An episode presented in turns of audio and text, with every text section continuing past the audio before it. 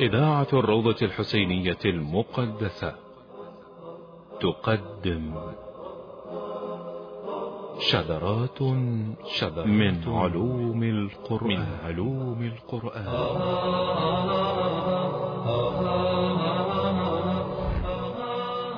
شذرات من علوم القرآن. إعداد وتقديم السيد مرتضى جمال الدين. شذرات من علوم القرآن. مونتاج نورة الكربلائي.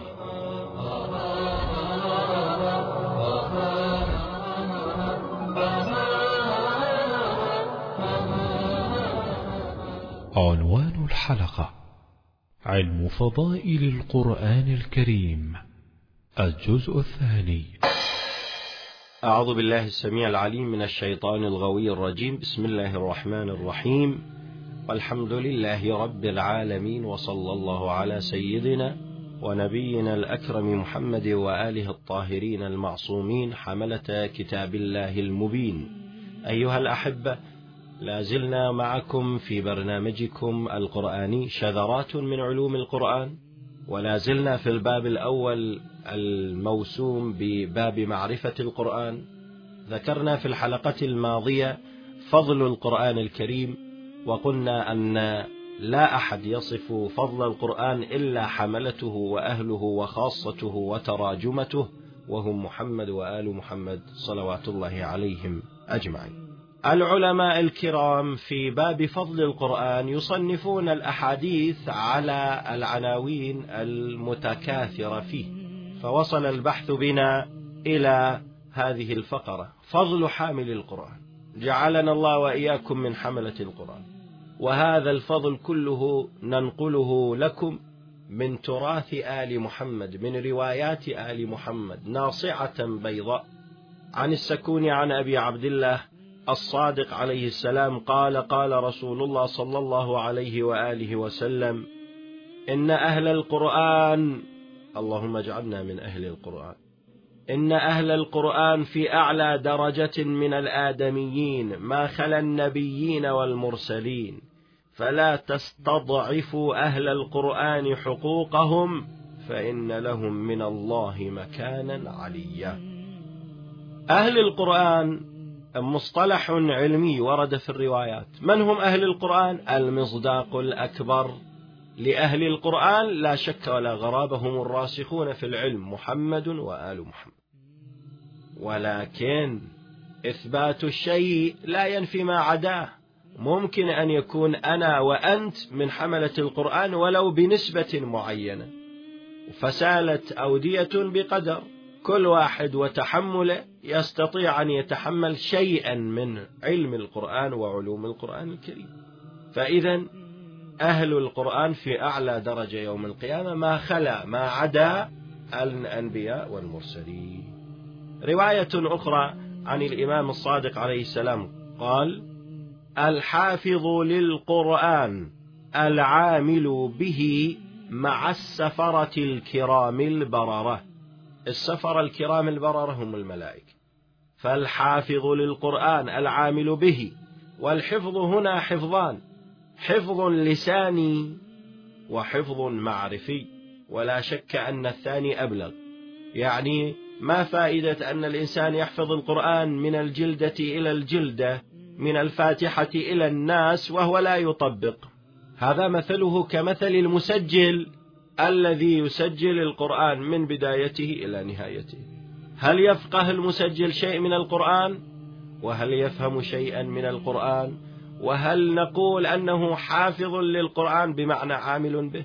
واحد آخر يقول لا من حفظ القرآن أي حفظ معانيه وعمل بها فنقول هذا حافظ للقرآن حافظ لحدود الله حافظ لقوانين الله حافظ لمفاهيم القرآن الكريم. لا شك أن الثاني أبلغ.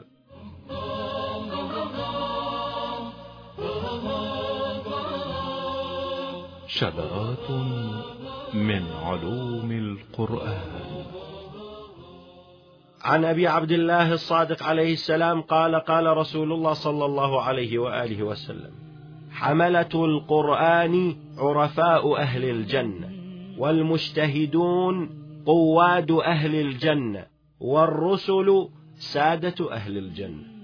فحملة القرآن عرفاء العارف من هو العارف؟ هو العالم. أخي حبيبي عندما تكون عارف بالقرآن وبأهل البيت وعلومهم في دار الدنيا تكون لك نفس المنزلة في دار الآخرة. أيضا يشار لك بالبنان ويقال هذا من عرفاء من العلماء من الفضلاء من العارفين الشامخين. أضرب مثال لما واحد يكون الآن وجيه بالحسين عليه السلام. إحنا مو نقرأ في زيارة عاشوراء. اللهم اجعلني عندك وجيها بالحسين في الدنيا وفي الآخرة. شلون هاي الوجاهة؟ إذا أنت من خادم للحسين قارئ على الحسين بيتك مجلس للحسين فتكون وجيه يشعر إليك بالبنان. هذا خادم الحسين. هذا في الدنيا. نفسك أنت في الآخرة. الآن من الآن احجز مقعدك لأن تكون خادما للحسين ووجيها بالحسين.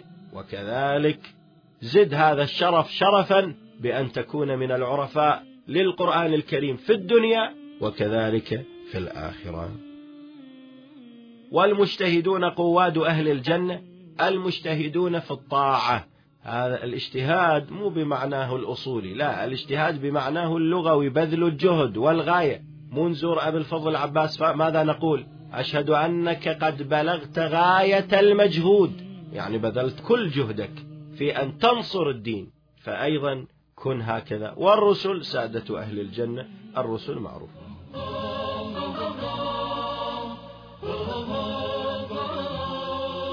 شذرات من علوم القرآن.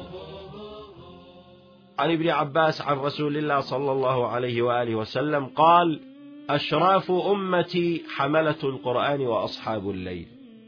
كل من يكون له خدمة للقرآن ويعرف في الأوساط الاجتماعية والإسلامية أنه خادم للقرآن يشار إليه بالبنان.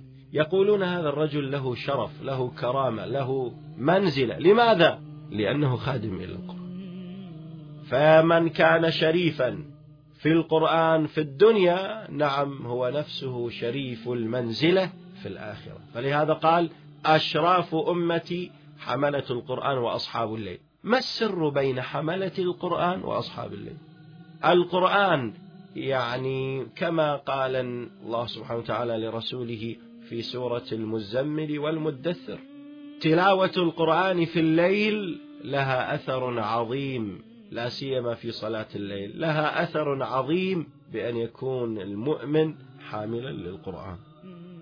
في باب آخر من فضائل القرآن الكريم فضل قراءة القرآن. يعني فضل قراءة القرآن في الصلاة بدون صلاة قائما جالسا في المصحف في غير المصحف. ما هو فضل هذه الحالات؟ ورد عن إمامنا زين العابدين عليه السلام قال من قرأ آية من كتاب الله عز وجل في صلاته قائما يكتب له بكل حرف مئة حسنة. فإذا قرأها في غير صلاة كتب الله له بكل حرف عشر حسنة معنى هذا أنه من يقرأ القرآن له بكل حرف انظروا لكل حرف. نعم مئة حسنة. هذا إذا كان قراءة القرآن في الصلاة. أما خارج الصلاة له بكل حرف عشر حسنات. ما هذا الفضل الكريم؟ قال فإذا قرأها في غير صلاة كتب الله له بكل حرف عشر حسنات. وإن استمع القرآن كتب الله له بكل حرف حسنة. وإن ختم القرآن ليلا صلت عليه الملائكة حتى يصبح. وإن ختمه نهارا صلت عليه الحفظة حتى يمسي وكانت له دعوة مستجابة. ورد أن لكل ختمة قرآن دعوة مستجابة بالألبتة قطعا يعني اللي عنده حاجة دسمة وقوية فلينذر أو فليختم القرآن الكريم. وممكن ختم القرآن في ثلاثة أيام أو أربعة وأيضا أسبوع. بعد ذلك اطلب حاجتك تجد الخير إن شاء الله. وكان خيرا له مما بين السماء إلى الأرض. إذا فضل قراءة القرآن في الصلاة له بكل حرف مئة حسنة. خارج الصلاة له بكل حرف عشر حسنة. يستمع له بكل حرف حسنة. وهكذا. وعن الإمام الباقر عليه السلام قال قال رسول الله صلى الله عليه وآله وسلم من قرأ عشر آيات في ليلة لم يكتب من الغافلين. ومن قرأ خمسين آية كتب من الذاكرين ومن قرأ مئة آية كتب من القانتين ومن قرأ مائتي آية كتب من الخاشعين ومن قرأ ثلاثمائة آية كتب من الفائزين ومن قرأ خمسمائة آية كتب من المجتهدين ومن قرأ ألف آية كتب له قنطار من تبر. ما القنطار يا ابن رسول الله؟ قال القنطار خمسة عشر ألف مثقال من ذهب والمثقال أربعة وعشرون قيراطا أصغرها مثل جبل أحد ما بين السماء والأرض. يعني هذه الموازين مو من موازين الدنيا من موازين الآخرة. اللي المثقال بقدر جبل أحد. إذا هذه الدرجات.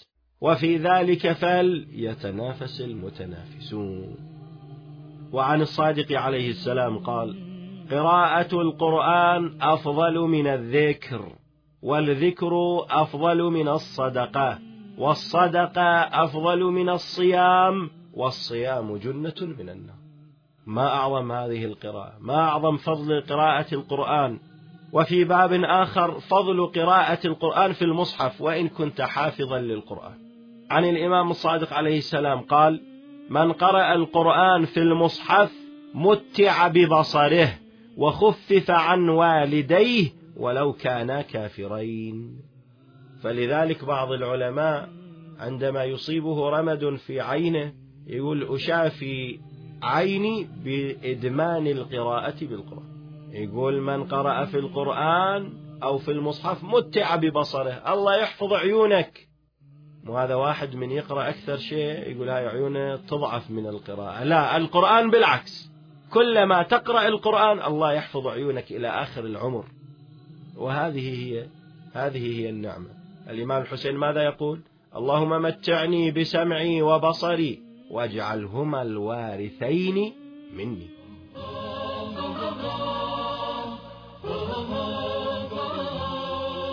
شذرات من علوم القرآن. وعن الصادق عليه السلام النظر في المصحف عبادة فقط مجرد النظر. في المصحف عبادة وإن كان بدون قراءة. وسئل الإمام أيضا عليه السلام أيهما أفضل القراءة في المصحف أم القراءة عن ظهر قلب يعني حافظ أنا أقرأ على ظهر قلبي. قال له الإمام الصادق. أما علمت أن النظر في المصحف عبادة؟ إذا القراءة في المصحف أفضل. ورد أيضا أيها الأحبة اجعلوا في بيوتكم البركة. فضل قراءة القرآن في البيوت.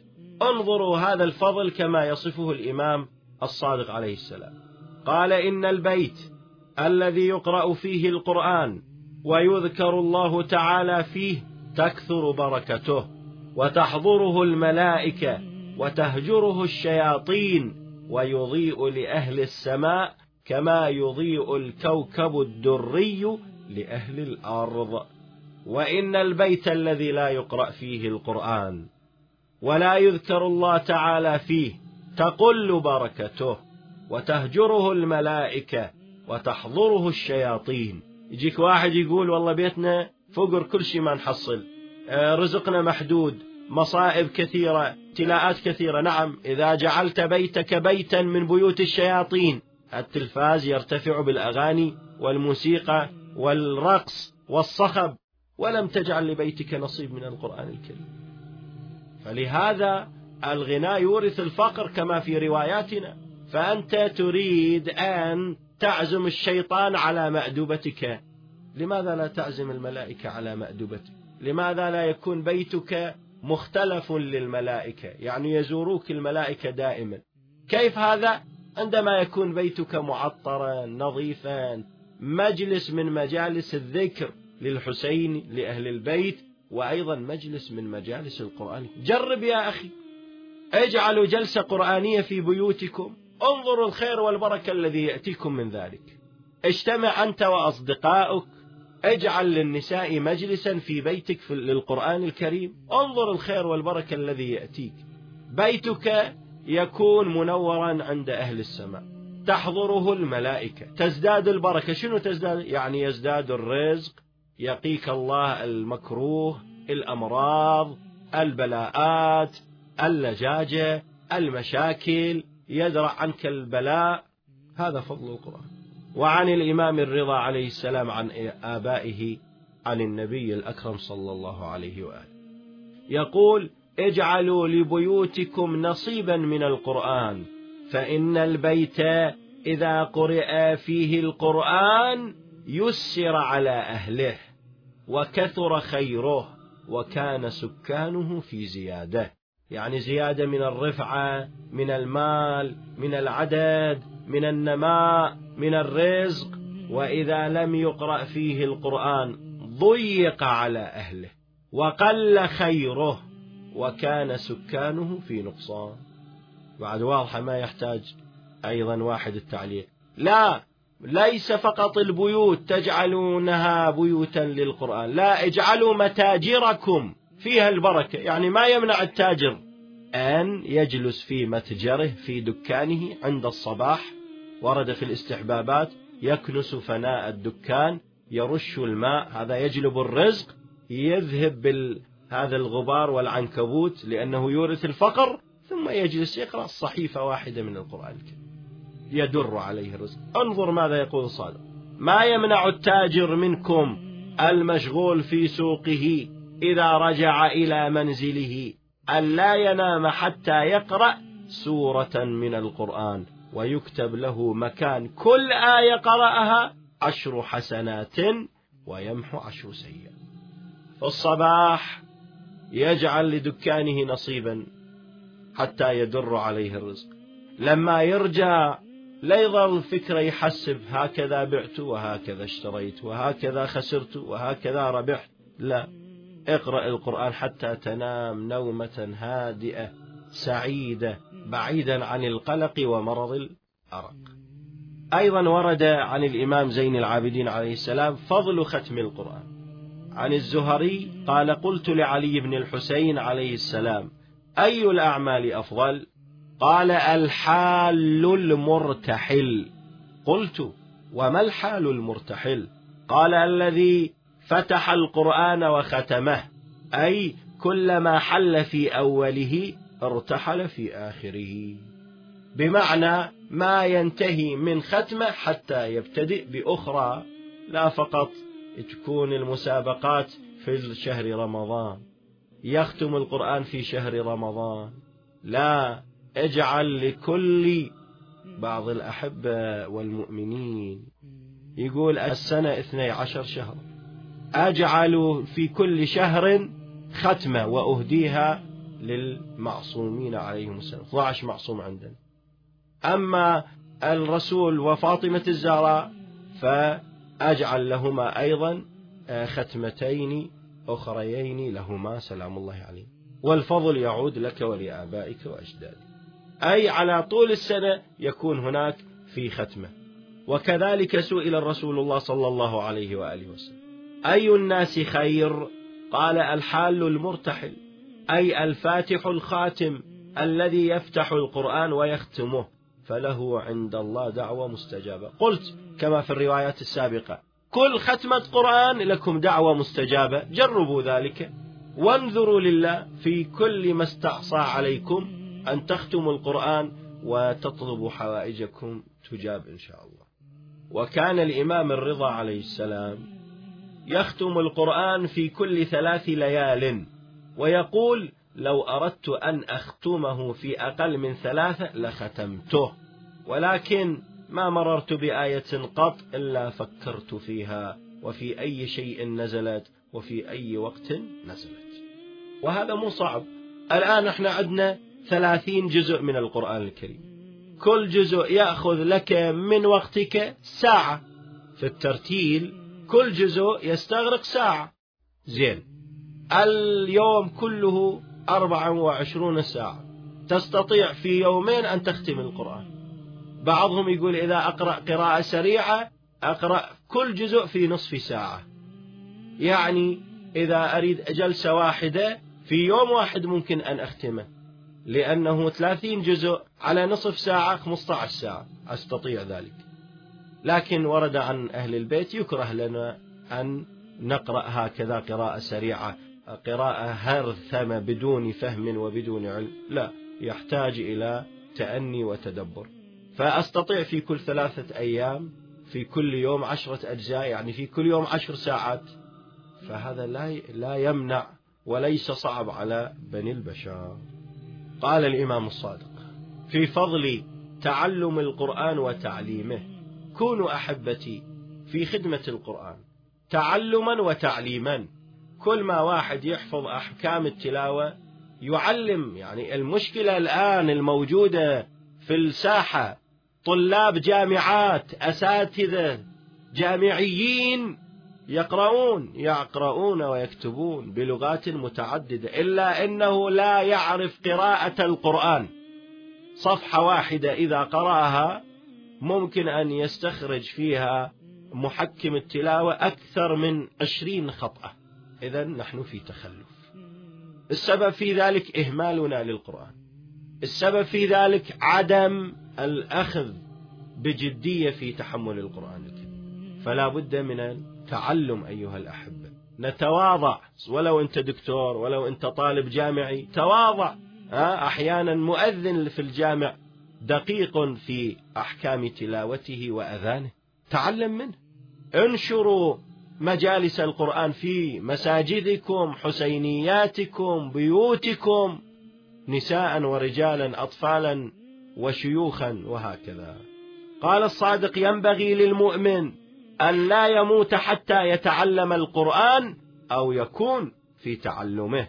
وعن النبي صلى الله عليه وآله وسلم يقول خياركم من تعلم القرآن وعلمه وعن النبي صلى الله عليه وآله قال إذا قال المعلم للصبي قل بسم الله الرحمن الرحيم فقال الصبي ذلك كتب الله براءة للصبي وبراءة لأبويه وبراءة للمعلم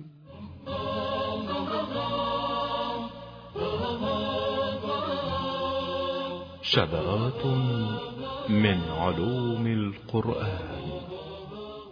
بعض الناس يقول إني أقرأ القرآن ولكني أتعلمه بمشقة. ألا أبشرك أيها المحب للقرآن؟ قال الصادق عليه السلام إن الذي يعالج القرآن ويحفظه بمشقة وقلة حفظ له أجران. وعن الصادق عليه السلام من شدد عليه في القرآن كان له أجران ومن يسر عليه كان مع الأولين. وقال الصادق عليه السلام ينبغي للمؤمن أن لا يموت اسمعوا يا مؤمنين. ينبغي يعني يجب للمؤمن أن لا يموت حتى يتعلم القرآن أو يكون في تعلمه. لا تقول والله عقب ما شاب ودوا الكتاب لا. حاول كن في تعلمه. حتى لو ما تتعلم. اجلس في مجلس القرآن. ما شاء الله الحضرة الحسينية والعباسية فيها مجالس للقرآن الكريم فيها محافل قرآنية. اجلس جرب. المساجد الحسينيات يجب أن يكون لها نصيب من القرآن الكريم. فكن في ذلك أيها الأخ العزيز. ولكن فضل هذه القراءة الكبيرة يجب أن تكون النية خالصة إلى الله. ولا يكون هم أحدهم أن يتسنم منصب من أجل أنه قارئ السلطان قارئ الجامع قارئ الحسينية قارئ المنطقة قارئ المحافظة وهكذا. لا ليتكن قراءتك لله في الله. لأنه ورد عن الإمام الصادق عليه السلام قال أكثر منافقي أمتي قراؤها. وفعلا هذه انطبقت على الخوارج.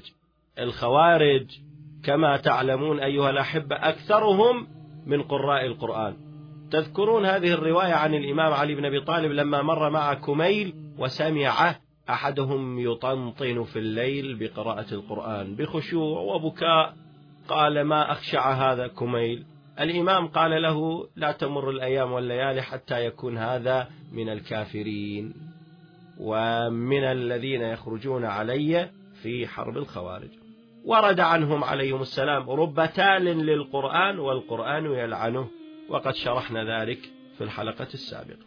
الإمام الصادق عليه السلام وهو البصير بالقرآن وبالرجال قال أصنف لكم قراء القرآن إلى ثلاثة أصناف. وهذا التصنيف نعرضه علينا لنرى أين نحن من ذلك. قال سلام الله عليه قراء القرآن ثلاثة.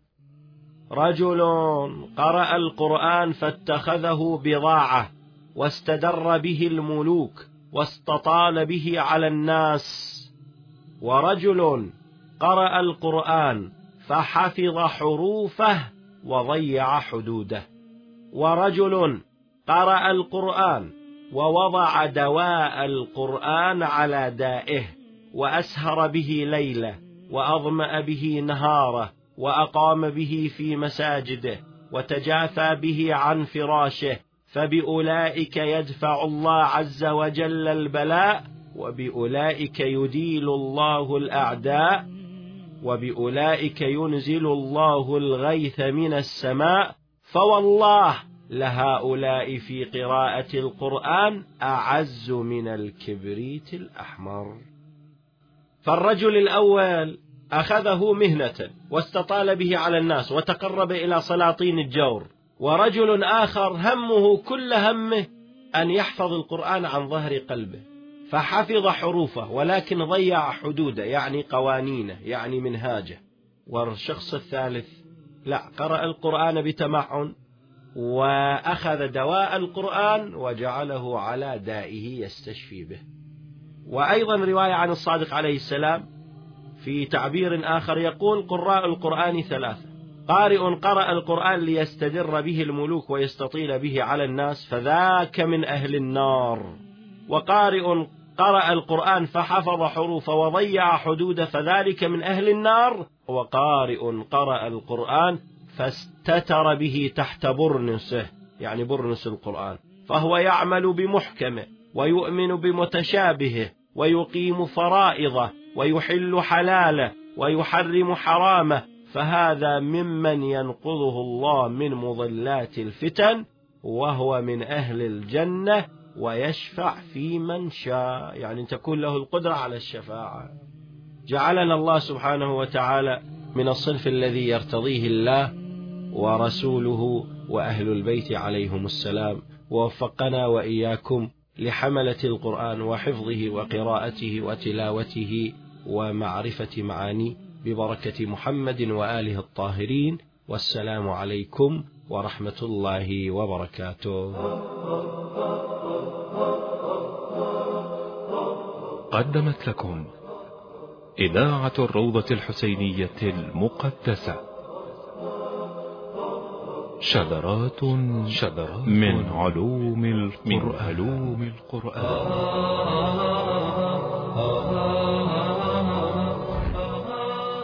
شذرات من علوم القرآن.